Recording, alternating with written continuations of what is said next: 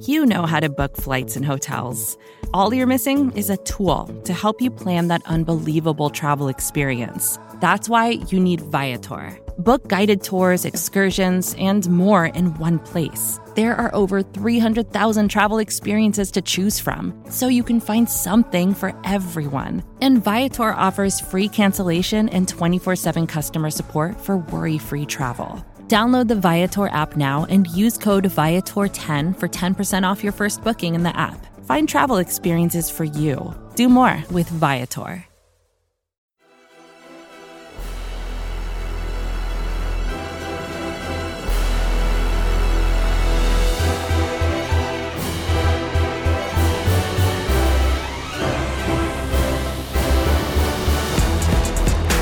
Welcome one, welcome all. It is Monday, Football Monday, the best show on the S B Nation N F L Show Podcast Network. I am Arjo Ochoa. He is Pete Sweeney. He is Michael Kist. We are the Monday Football Monday crew. We are here every, shocker here, Monday to recap what we saw on Sunday throughout the League of National Footballs. Kist, Pete, how are you guys doing this wonderful Monday morning that we recorded? You know, Pete tried to put the Eagles on this on the show sheet, and of course, you know, me covering yeah. them, I said, no, you know what, Let, let's let's not do that. So that's kind of how I'm feeling. Like, you know, it wasn't real a real disappointing loss, but we don't have to talk about it, man. So that, that's where I'm at. Pete, how you doing, brother? Well, for the third Monday, Football Monday this year, happy game day to you guys. It's Chiefs game day, which we're excited about. I think every N F L year has a week where you don't know what you're talking about week. And that was, I think, week six of the twenty twenty season. And to all you millennials out there, you think you know the league, but you have no idea. And I think that's what we got. Two things here, Kist. One, did you know it was the Chiefs' third Monday night game of the year? Because Pete hasn't told us that. I was unaware of this. The Chiefs are the only team that I follow and that anybody should follow in the N F L. Right. They're the kings, right? They're the champs. These are the two no- news stories. The Chiefs won again, or someone upset the Chiefs. That's what you have to be worried about in this run-it-back season. If it was not obvious, you can, of course, follow Michael Kist's work on a daily basis at Bleeding Green Nation, S B Nation's home for Philadelphia Eagles content. Pete, again, shocker here, covers the Kansas City Chiefs for us at Arrowhead Pride. I cover America's team, who also plays tonight on Monday Night Football, the real Monday Night Football game. You can follow us at blog and the boys dot com. That was my first thing. Uh, Kist, my second thing. Both of my things are addressed to you specifically. Pete's over here like, oh, yeah, it's it's a weird week. It's a weird week. I think it's because Pete took a look at the Monday Football Monday pick'em group. Pete mm. had a weird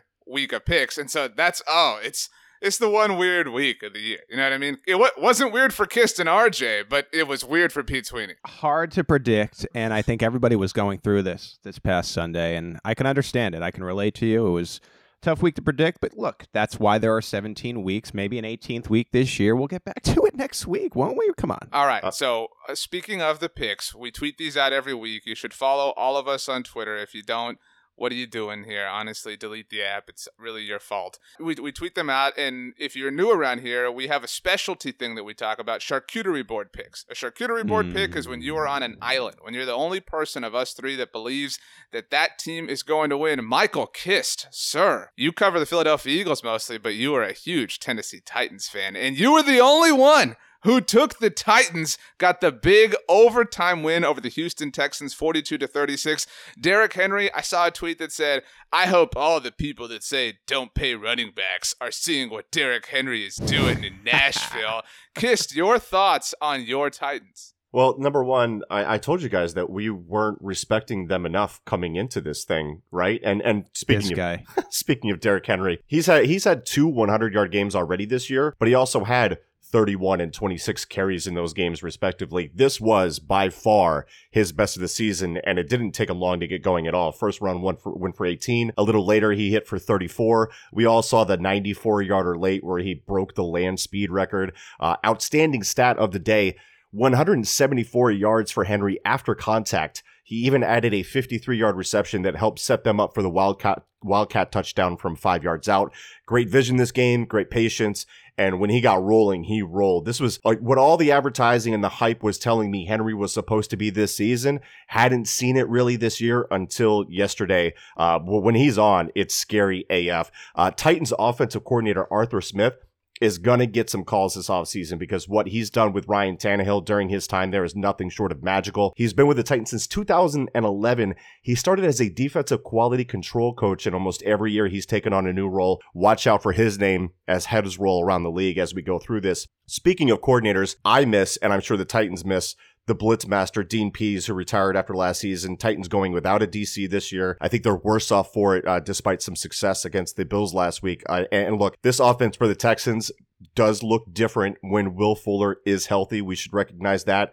Guy hasn't played a full sixteen in his career, was dealing with a hamstring issue this year. But you notice when he's at one hundred percent, because he's got the Jets. six, one twenty-three, and one was his stat line in this one. His third hundred-yard game of the year. Him and Watson are the only things keeping this team in games, because for all the praise that I put on the Titans offense, the Texans defense is certified booty cheeks. And I'm not surprised at all that they got lit up. Uh, it's going to take a while to fix this thing in Houston, and it looks like Jack Esterby, who started with the Kansas City Chiefs as a chaplain, is going to be tasked with finding the men to do it. And it's a good thing he's religious, because they need Jesus in Houston. Yeah, praise the Lord to fix that mess in, in Houston. Well, I, I just think what everybody else thinks, right? Derrick Henry is a mirage.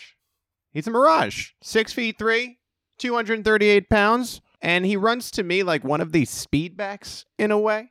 Uh, the Titans finished this game with a franchise record six hundred one yards of total offense. Fantasy Joe Anthony Fursker had one hundred thirteen of those yards, uh, much to the chagrin of all those Jonnu Smith owners.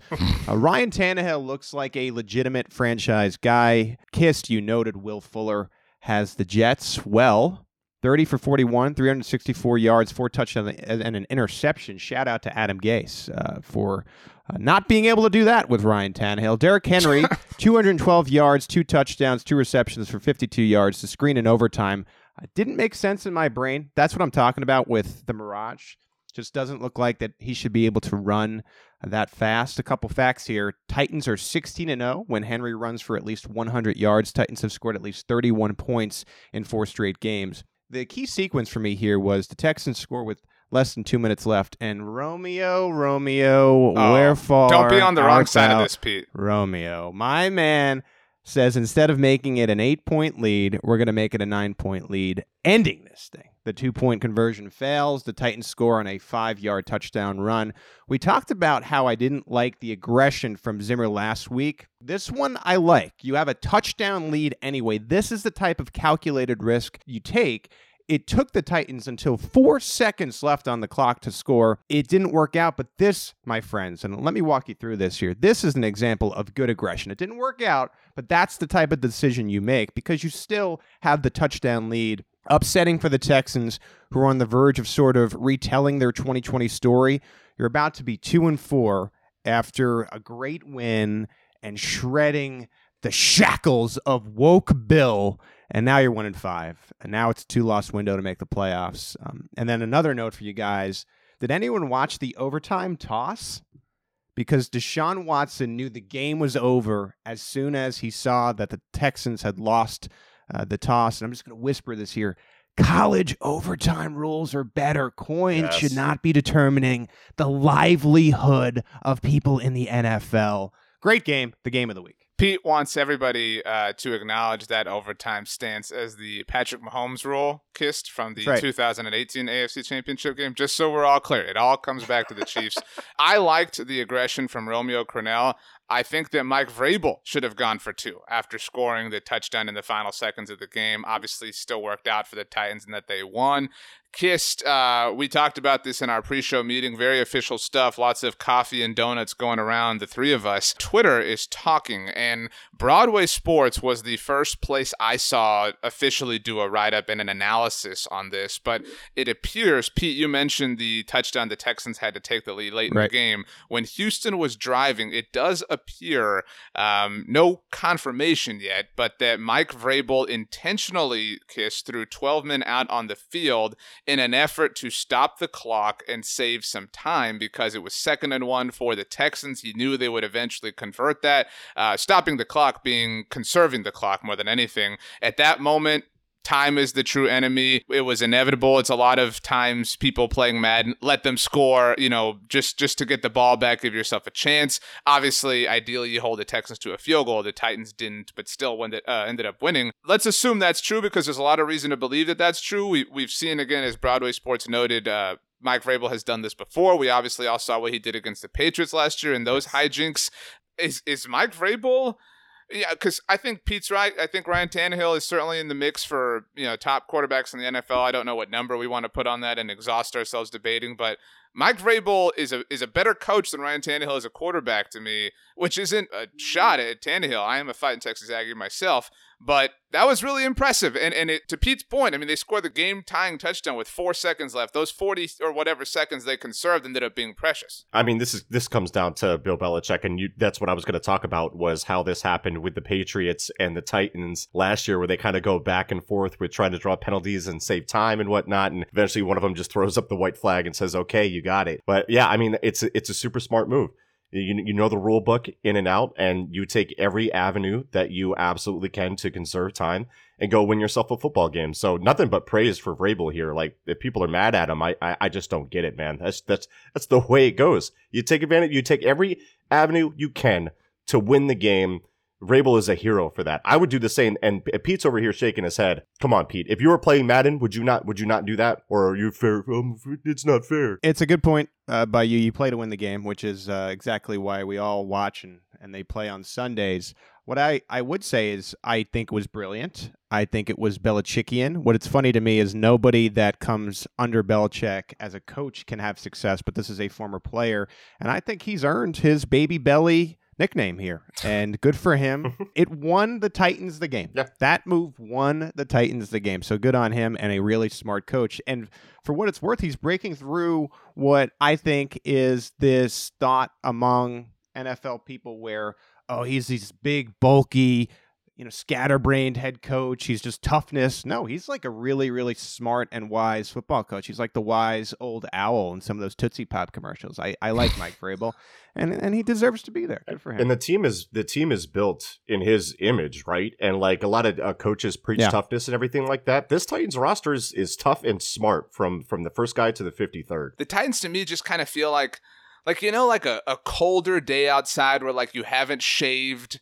And and you're just you, you feel the wind on your neck, you know what I mean? Like in in in, in your eyes, like that's just what I feel when mm. I watch the Titans. Like like an intense, you know, I I can't wait to take a shower type, a warm hot shower type thing. You know, talking about like I don't no. I don't know what that is. Like it, it, it's a, there's a lot of work in what they do, which is a good thing. I realized that that, that well, got a bit off the rails. We we thought that in the A F C. The flashy teams that were the Chiefs and the Ravens, that they would be at this point, you know, one and two. But it's these blue collar organizations, the Steelers and the Titans, who will meet next week, by the way, in the rescheduled game. Yeah, they're the cream of the crop right now, and it's blue collar. You know, no shave, Movember, whatever you want to call it. I'm ready to go to the steel factory and put the weight on my back type of teams, and I'm excited for that matchup next Pete, week. You mentioned uh, the premier teams in the A F C. We had a premier showdown in the N F C on Sunday afternoon, one of two games on during the afternoon window, and I know that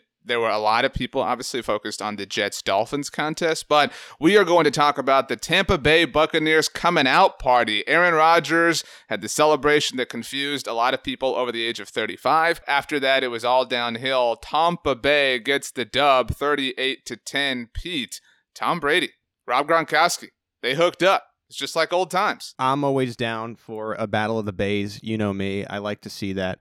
You're going to look at this score and think, oh, that was complete domination. And it was. But after one quarter and three minutes into the second quarter, it was the Packers up ten nothing. This was a pick six into confidence for the Bucs secondary, into buying Tom Brady enough time to get that old engine cooking, right? And yes, the sixty-five Camaro, it still rides. This was a different game entirely after the pick six. six cornerback Jamel Dean, uh, Bruce Arians agreed after the game. The drive after that basically should have been another pick six with safety Mike Edwards returning the ball to the two.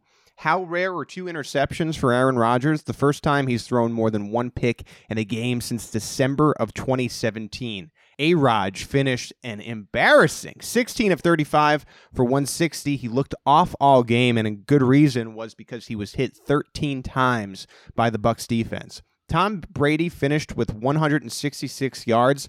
I thought he played well, but this game was very twenty fifteen Broncos to me. I think Brady is good enough, but the defense is that good. And if they're in Super Bowl contention at the end of the year, it's probably going to be defense first, Brady doing enough second. I, th- I think you're exactly right, Pete. I think it's misguided to focus on thirty-eight points in the Bucs offense when you hold Aaron Rodgers to one hundred sixty yards. He doesn't complete fifty percent of his passes, no touchdowns, those two interceptions you talked about. You know, you mentioned the, the pick six. Good buddy of mine, John Ledyard of uh, Pewter Report, wrote an article, and the headline is Game Changer, Dean's Splash Play Ignites Bucks, and it's one hundred percent correct. It, down mm-hmm. ten points, right? Rodgers bird dogs Devontae Adams. Jamel Dean jumps in front, and and Dean, who had a plethora of pass breakups in the Chicago game, if you remember, I think there were four in that one for him, said he saw something in the formation that keyed him into the throw. This guy is a film junkie. It's showing up every week now. This is confidence in the technique. This is confidence in the film study. This is an elite athlete that is using the old brain ball to accentuate all of that. And after that, only fifty-two yards for the Packers, fifty-two yards for the first-ranked D V O A offense per Football Outsiders coming into the week. So, I mean, the Bucs offense should get some credit for, for doing the job, but all you had to do with that type of defensive performance was not be catastrophic in that case. Bucs defense definitely won that game. Impressive by Dean to uh, beat out Vrabel for Brain of the Week, which we didn't know was an award, but he gets it this week. Uh, they had the pick six, and there was a lot of chatter in the moment on Twitter. It's the third pick six of Aaron Rodgers' career, and then they almost did it again, yeah. which was amazing. You're right. This game really just kind of flipped. Uh, it was one of those, if you took like a fifteen-minute power nap, you woke up in, in a phase. Phase? Fog?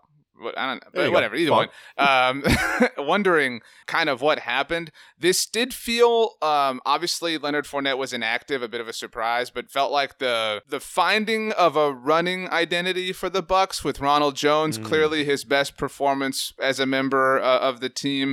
Um, I don't know if that sticks because Bruce Arians is, is you know, wily and cheeky as, uh, you know, N F L media likes to, to hype him up as. It felt like, I, I think you both would agree here, the Buccaneers were talking a lot of talk over the offseason. They got the new uniforms. They got Tom Brady. They were getting a lot of national coverage. And it felt like they hadn't really had a win that validated their ability to, to have this bravado. Just, it kind of felt like that sort of game in the fourth quarter, you know, the cuts to Sue and, and everybody kind of, this is who we are. Yeah, this is the team where we are. We fire in the cannons. We're having fun. But uh, it was okay. I, I, I give the Bucs a lot of props. I think I want to give some credit too to the guys on offense, since we did talk talk so much about the defense. You know, after being humiliated and hip tossed by Khalil Mack last week, Tristan Wirfs went back to being dominating. Same for the rest of the offensive line that sprung serious leaks against the Bears. Guard Ali Marpet, center Ryan Jensen, uh, get special mention here as well. That's three big time seasons along that line that they're having. So a nice bounce back from the offensive line as well, which is going to be extremely important as we go through the season. You mentioned the running game didn't really click at first, but it started going as the game, you know, goes along. And of course, keeping Tom Brady upright and clean is going to be key to them moving throughout the season. Do you guys think the Packers are maybe fraudulent? The last year's knock on them was you beat up on the, the tomato cans and you play San Francisco, you get housed. This had the shape of that. I don't know that, that that's exactly who they are quite yet. They beat New Orleans. And, and that was impressive. But Peter, are you are you selling any of your Packers stock? I don't think so. I think the Buccaneers defense is the story more so than the Packers maybe being fraudulent. I think the Packers play this game again. They're a little bit better. They're they're they're they know going in they were gonna have to be really perfect pretty much on offense. And I think moving forward, we're gonna see the Bucs. I, this game is really gonna give the defense confidence.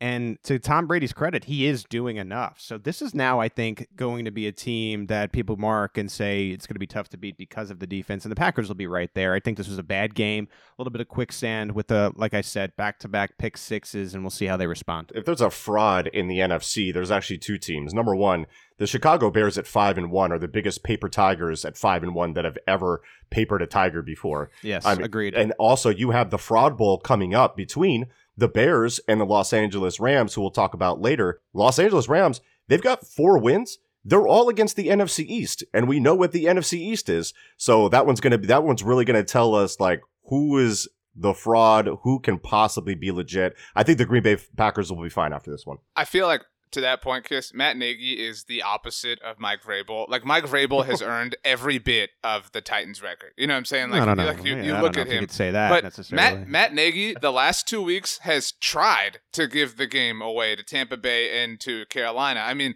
dude, this situational football here is not complicated. But, you know, Nick Foles, all he does is win. Who knows how it happens? It's magical, it's mysterious, it's whatever you want to call it. But the Indianapolis Colts managed to overcome a twenty-one point deficit, rallying to beat Joe Burrow's Cincinnati Bengals. What do Colts fans think? How enthused are they? Are they worried? Are they panicked? Are they ecstatic? What are they? We're going to find out. Michael Kist, you're about to speak with Chris Blystone from Stampede Blue, S B Nation's home for Indianapolis Colts content. Let's hear that interview right now. It wasn't always pretty, but the Colts bounced back from a loss to the Cleveland Browns with a thirty-one to twenty-seven win over the Cincinnati Bengals, and they did it with a big performance from Phillip Rivers, who got a little drunk last week but was sober and dealing in this one.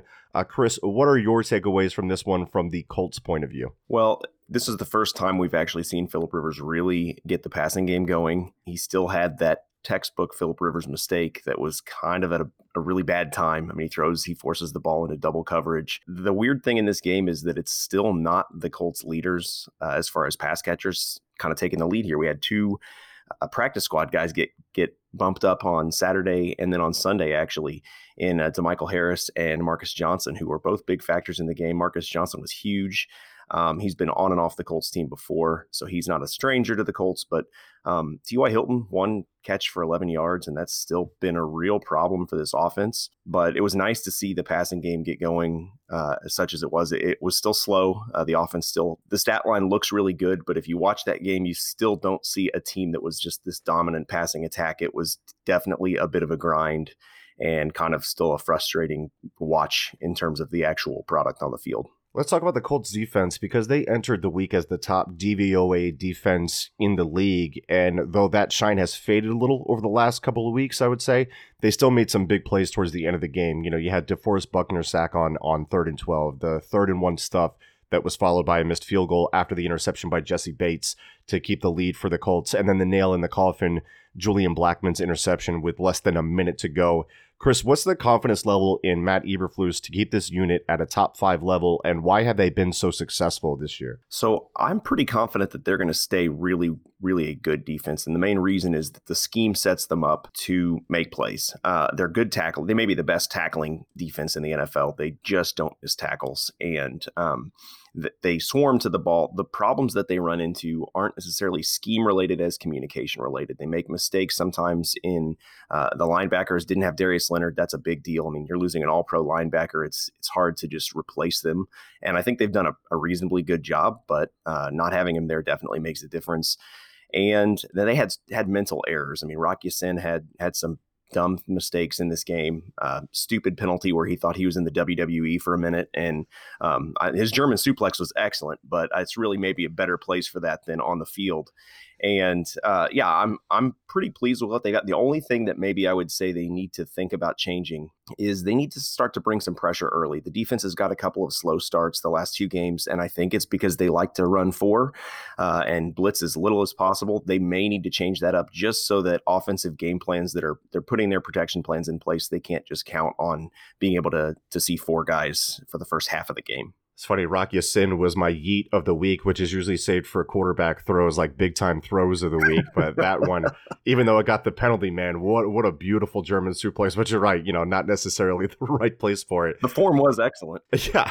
So the, the Colts are four and two now. They have their bye week this week. And uh, what I like to do with each guest here is get their record prediction over the next four games. So after the bye, it's the Detroit Lions uh, in Detroit. Then you're home for the Ravens, at the Titans, and then home for the Packers. That is not an easy stretch. So, Chris, what is the Colts' record after those next four games, in your opinion? It's going to be tough. I mean, we knew this going in. You look at the back stretch of this Colts season, and it really tightens up. Uh, I'm one of those people that thinks that the Colts' defense is actually pretty well suited to face the Ravens, but I think the Lions, that that's a win. That's of those four games, that's about the only one I feel really confident in saying I think the Colts go in and win. But I actually think they have a shot at the Ravens. They they match up well against that team. and and you know, they're a good run defense. They're disciplined. They stay home. They don't make a ton of really big play mistakes that that I don't think they're going to let them in. The Titans, man, they're that team that they're they're like the Colts' little brother that has kind of taken the shine a little bit over the past couple of years. I don't know. I, I've got to say I'm going to give them a two and two split. I don't think they can beat the Packers, and I'm not sure whether they they drop one to the Ravens or the Titans, but I think one of those games they're going to drop. And I think if they get out of there with two and two uh, over that stretch, they'll be doing really well. Yeah, Titans are really looking tough. Uh, last question, Chris. Do you think Phillip Rivers has the juice to make this team a serious contender when we hit playoff time? Well, I don't think Phillip Rivers by himself has the juice, and I don't think that he did coming into this season. Um, he moves so slow that I'm pretty sure my grandpa could get out there and outrun that guy. He is the slowest moving quarterback I think I've ever seen. And so you don't want him to have to move around, and they need the offensive line to be protecting him well. And they've done okay, but they haven't been at the level they were last year or over to twenty eighteen. If he has to carry this team, that's not something he can do. Uh, he makes bad decisions under pressure. He doesn't have the ability, the mobility to to really impact defenses that way. And he doesn't have a lot of playmakers. I mean, the Colts lost three of their their skill position players in Michael Pittman, Paris Campbell, and Marlon Mack early in the season. And it's clear that that's affected his ability to be a really good quarterback. He needs to be an asset to the team, but not the guy carrying them on his on his back. And the Colts can't really run the ball well. Uh, if they can't start to do that better and and find ways to get Jonathan Taylor involved in the offense that doesn't just involve him running it up the gut into an eight-man box, um, yeah. it's really going to be hard for Rivers because he's not capable of carrying this team anymore. Um, I, the good news maybe is they could expect that if they can hang around and make it to the playoffs, Paris Campbell might be able to come back. Um, they're supposed to get Michael Pittman Junior maybe back after the bye. They're, they're getting some weapons back to where maybe he doesn't have to carry that load, but it's going to be ugly if they ask Phillip Rivers uh, to go win games for them, because he is just as likely to throw the ball away as he is to win that game for him. So, well, I definitely wish you the best of luck moving forward. And Chris, go ahead and uh, plug yourself, where people can find you on social media, plug your, your pods, where you where you write, all that good stuff, man. Fire away. Yeah, absolutely. So you can find me on Twitter at Chris Blystone. I write for Stampede Blue, and we have a bunch of different podcasts on the Stampede Blue Podcast Network. Mine is Stampede Radio. And uh, we do some some game breakdowns. We've got a guy, uh, Chris Shepard, on our podcast who does opponent scouting reports. So you've probably read something and uh, hated something he said about your team. He's pretty, he's the most brutally honest guy I've ever met. So he he's not too much of a homer, and I really uh, really enjoy his work. But you can check that out. We do a game preview every weekend before the game. Yeah, lots of good stuff on Stampede Blue. Guys on there really kind of stepping up their game, trying to do some of that film work for you. So if you want to know a lot about football, not even just about the Colts, but about your team, uh, that's where you can find a lot of our stuff. We'll be back after a quick break from a word from our sponsors. All right, boys, welcome back. Shout out. Thanks again to Chris Blystone from Stampede Blue for talking some Colts Bengals with us. Kist, you alluded to it shortly before the break. The Los Angeles Rams, the frauds. Uh, I watched this game with my dad, and he did not understand the gradient color associated with the Rams uh, numbers on their uniforms. He thought it was lame. Can't say I disagree with him all too much, but the performance from the Rams certainly was lame. twenty-four to sixteen, the final score. San Francisco back in the conversation for N F C West runner-up, the ultimate bridesmaid, because we all know Russ is going to cook that division all the way through week seventeen. Kist, your thoughts on Kyle Shanahan's version of Jimmy Garoppolo? I'll say that I saw a tweet, and I forgive me for forgetting who tweeted it. This was the the like ideal Madden game in, in the ultimate coaches protecting their quarterbacks bowl, with Shanahan and Garoppolo and, and McVay and Goff. With the 49ers, kind of like we talked about with Green Bay, like they're going to be fine after this loss to Tampa Bay, and it was a blowout and whatever. And last week, the 49ers kind of experienced that same kind of blowout. This week, they come out and they beat, a, a, a you know, it's a, every divisional game is a tough one. And they come out and they really dominate this one. And, and kind of like what I, what I said with the Rams, I'm waiting to see. Like, I think this team is for real. I think they've changed their stripes. I think they're not as predictable on offense as they became over the years, as stagnant as they became. But you got to do it against somebody that's not the N F C East. I got I got to know that. So that's where I'm at right now with the Rams. I'm kind of holding serve to really fire off the take until next week. It doesn't get any worse than losing right now to the Philadelphia Eagles, which the 49ers did two weeks ago. A week later, abracadabra, they were Fitzmagicked, a forty-three seventeen loss to the Dolphins. So the reigning N F C champions come into Sunday Night Football against, who we've agreed, as we've said on this show, a good L A Rams football team. You have people making the typical laugh at the Sunday Night Football schedule jokes because they can't change the schedule on the fly this early. The 49ers come in, and, and they just ask some questions like, hey, guys, remember Deebo Samuel? How about the man we think is the best tight end in the league and Mister George Kittle? Did you forget how handsome Jimmy G is? Nowadays, everybody want to talk like they got something to say, oh, but nothing comes out when they oh, move their no. lips, just a bunch of gibberish. No. I smell a come-up of the week. Like they forgot about the 49ers. This was a tale of two quarterbacks here. Jimmy G looked like a franchise guy. Jared Goff looked like a system guy. The system didn't work on Sunday night, and Jimmy G, now healthy, made plays, and it's time. You wait for it all show. Here it is. The come up of the week goes to my guy, Deebo Samuel. Six for six does not get enough credit for, I think, the player he is and how dynamic he is, the different formations you can run him in. He is back. He is healthy. And the 49ers now are making things interesting. I don't think they win that division with all the cooking, too much smoke in that kitchen, but they're going to be in the playoffs. This looks like if they're healthy enough, they will be a playoff team, one of the seven teams in the N F C, and then you see if they can make it back. So I hate to keep focusing on this. Do you remember circa two thousand six when calling a timeout right before a field goal became a thing? Like I think I think Mike Shanahan was kind of the first one to do it, and then Dick Duran started to do it. Just it kind of became the thing where they would stand right near the official, and, and you know that was that was like a thing for that year. I love that. This is the year where even though this is like, because that had happened before, but even though this has happened many times before, this is the year of the going for two controversy.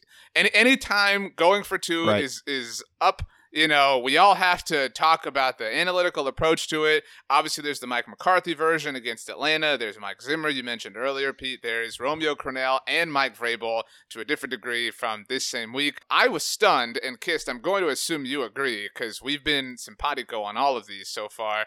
That Sean McVay, he of uh, super fresh sensation and vibes, down nine, the Rams facing a, a nine-point deficit, instead of going for two late in the game, decides to kick the extra point because you always make it a one-possession game. That bucked the trend because up, up to this point, we have seen head coaches effectively kind of agree and lean on the aggressive side of the coin. This was the opposite approach. Yeah, I mean, it's a small swing, and look, I'm not surprised.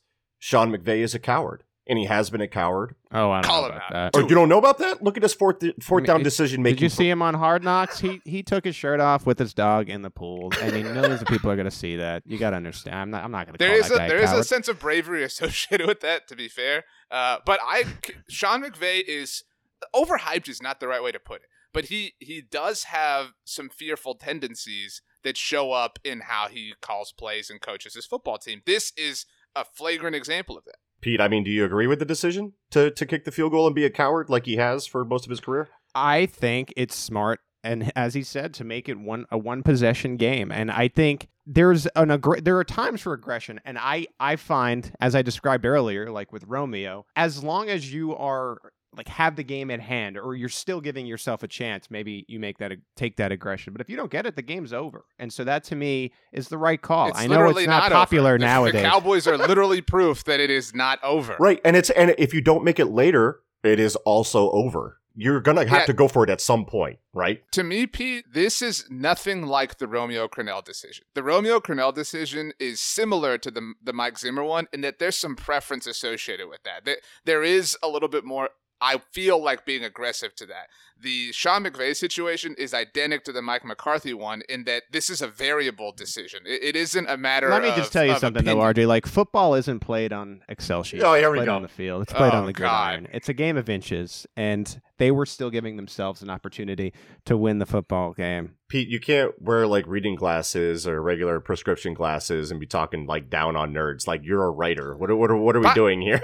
I write with a pencil, and then I take that sheet, and I bring it to Chorus, and then I write my articles. That's the type of grind that I work on. But shout out to Chris Collinsworth, who tried to explain the logic in the moment here.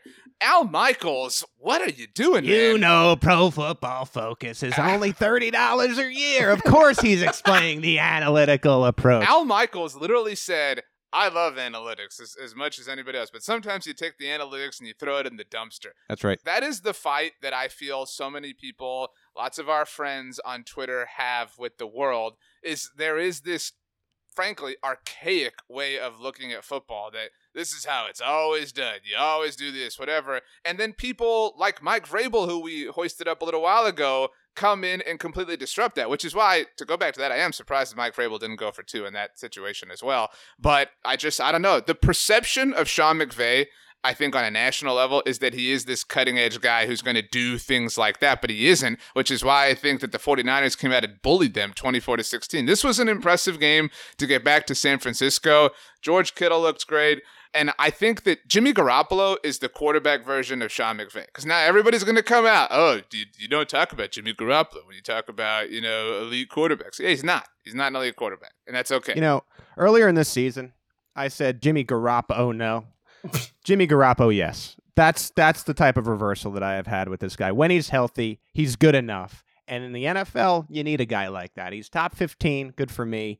I'm excited to watch the 49ers the rest of the season. It's time for our quick hits, though, boys. Uh, there was a lot of interesting stuff to happen across the league. I'll start and say that uh, kudos to the Atlanta Falcons, also in all-white get-ups. I was the only person to pick Atlanta in our pick'em group, so again, shout out to me. With no Dan Quinn, they came out and beat the tails off of the Minnesota Vikings. Mike Zimmer is floating in, in the space of head coaches on the hot seat, I think. Adam Adam Gase is like at the top of that pyramid, uh, but Mike Mike Zimmer, I think, is, is in that neck of the woods. I don't know if his seat is hotter than Kirk Cousins's. Justin Jefferson is a baller. Shout out to Atlanta. Uh, although not the Braves, obviously. Uh, but uh, shout out to the Atlanta Falcons for winning a meaningless game, I guess. Yeah. Like, I know Pete wanted to talk about the Eagles, or he wanted to force me to talk about the Eagles, so I'm just going to... Well, my, my question, my question, Kiss, and I, I know you won some type of little scouting thing or whatever. I was wondering, has Ooh, the league the figured, out, Lam, figured out Lamar Jackson to, to a certain point? Because... I, From the outside looking in, it just seems like he's just not as explosive and, um, I guess, team-moving this year. You realize, Kiss, that the narrative of Lamar not being great exacerbates the idea that Patrick Mahomes is the only great quarterback in the A F C. Yeah, right? no, I, I get where the angle is. I just don't don't see Lamar Jackson the way he was last year. Like, are you going to put this guy on the cover of Madden? No, you may, you may end up putting Tannehill or, or Gutskowski on Madden next year. He's literally on the cover of Madden.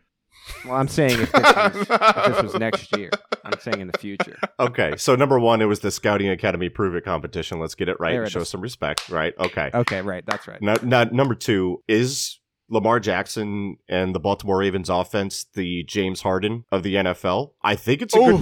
good. I think it's a good question to ask. You, you're onto something. Like, they're completely out of rhythm. The Bengals set yeah. them out of rhythm. Uh, the Eagles were able to hem them up. A li- I mean, they scored thirty points, but whatever. Like, it, it they don't look uh, as if they're this explosive. Awesome. They're kind of feast or famine, really. And it just seems like they really need this bye week coming up to figure it out. And that's what I'm kind of waiting for. I want to see how they come out of that bye week, how the offense works together after that. And I think they'll be okay. And they got some tough tests coming up to really kind of see what they are, but right now they do kind of look like the James Harden of the N F L. What about the Eagles, though? I mean, rallying back, is that a is that a moral victory for right. the Eagles? So Philly was in a ball game that they had no right being in to begin with, uh, and even more so after being down seventeen nothing at half. You know, Wentz was out here throwing touchdowns to guys like Travis Fulgham and Jason Kroom. Uh, he had another big YOLO ball to Richard Rodgers, uh, nicknamed Dick Rod. Tell me with a straight face you know who those guys are. Like, look at their depth chart from the offseason, and you'll see the original starters. By the end of the game, Carson Wentz and Jason Kelce were the only two original starters. That's it, on the field. That's it. Do you know who Jack Driscoll is? Probably not, but he started no. at right tackle. And by the way, he got hurt and was replaced by Brett Toth. Do you know who he is?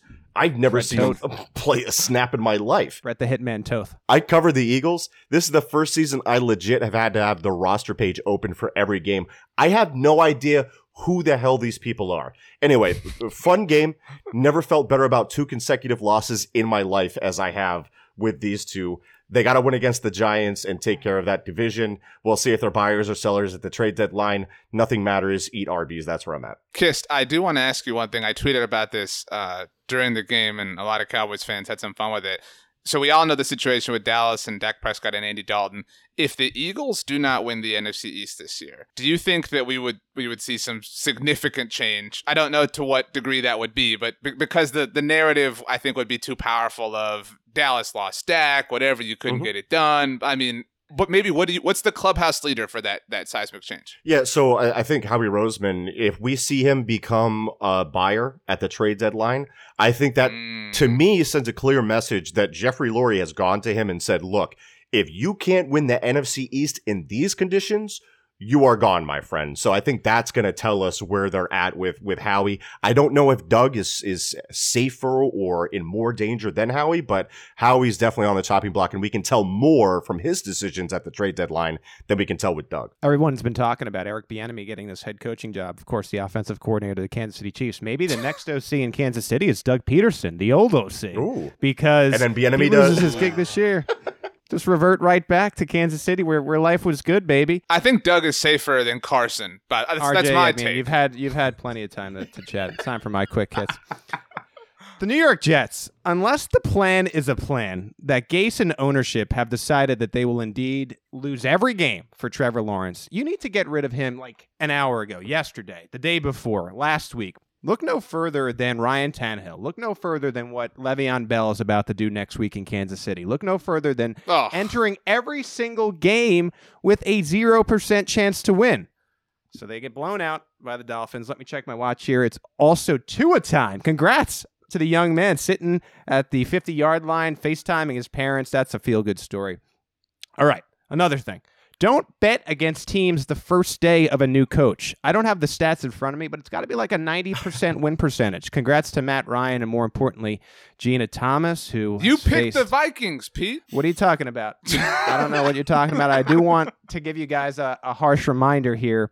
On the other side is the one and five Minnesota team that was supposed to be good. The Vikings gave Mike Zimmer a contract extension in the offseason. What are they going to do? Bieniemy is available. Just want to get that recommendation out there. Hate hate to have to address this publicly. Usually, like we do, we like to do it in-house, but Teddy Bridgewater embarrassed me on the S B Nation Instagram story channel. I told the people that Teddy and I were not buying into the magic of Foles. I was trying to be the best Ted head that I could possibly be, and here he throws two picks in a twenty-three to sixteen loss.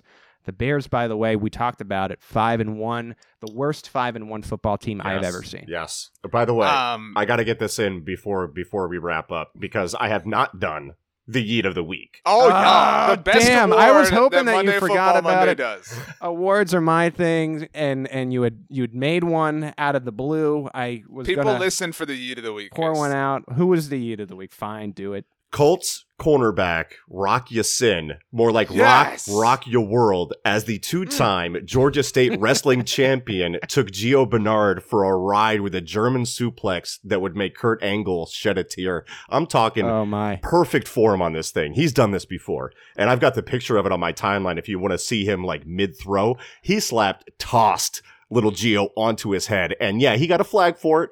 But this was like a Brian Dawkins level suplex.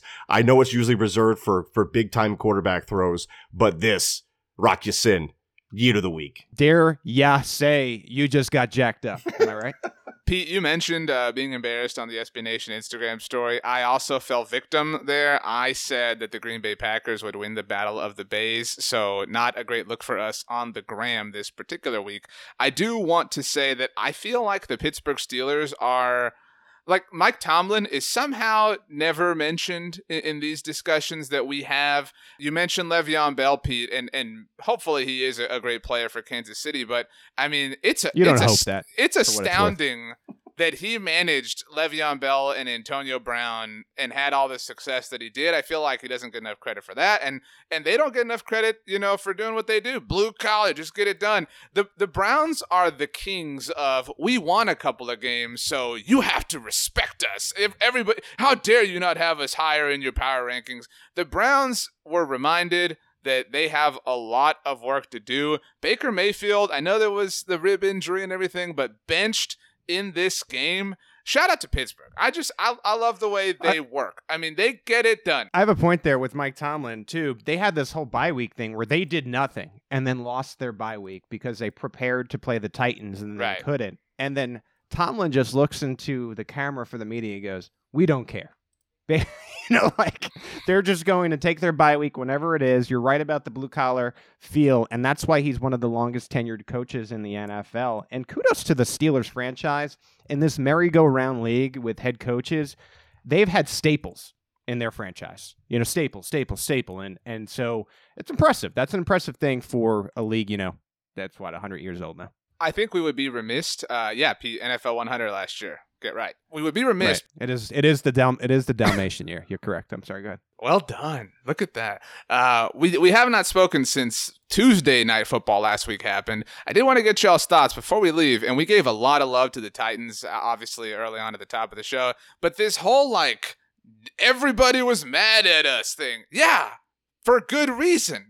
Like, you dug that hole, Titans. Um, I don't know how I feel about the Titans kind of turning themselves into underdogs here. I think sometimes there are in-league things that don't really make sense to the outside world. A lot of players emphasize practice so much where it's like, if you miss practice, it's hard to be in shape for the game day. And I bet you the way that they are looking at it is like, we needed to practice. Not to say that it was correct or anything. But that's this mentality, and players will literally do anything to be this underdog type of deal, and it, it just comes off really bad, as it should, but it, it, it might be more of like one of those in-house football things than, than we realize. I'm not saying that I like it. I mean, I'd, I'd rather the Titans have lost the last couple of games, but here they are undefeated, it, and I'm looking forward to that matchup next week. Well, we said it all. we said it all. Looking forward to the Oddcast tomorrow. Shout out to Brandon. Mm, Lee are, we, are we though? I don't know. Uh, yeah, I'm not sure we are. I was gonna say happy belated birthday to Brandon Lee Gowden. I saw what are the Eagles like oh and four on his birthday in his life or something yeah. like that. You know, a happy belated birthday to him. And while we're at it, happy belated birthday to to Stats. I don't know exactly when his birthday was, but I know we didn't say happy birthday, so happy belated to him. And to every single listener that is listening right now, we're sorry we missed your birthday. Have one on us. Yeah, happy belated to everyone, really. Unrelated or maybe related. I mean, my birthday's coming up next month, so we'll have to definitely discuss that when it approaches yeah, here. Nobody cares. Uh, November tenth. Go ahead. I'll be thirty-two. Yeah, rep, yeah. My so birthday, no no joke, my birthday's actually tomorrow, October twentieth. So happy birthday to you. Happy birthday, bud. It is what it is. I love you both more than anything, more than life, more than air. Everybody, we love you more than life, more than air. Thanks for listening. This was Monday Football Monday. Don't ever listen to the podcast. We'll see you next week. Smell you later.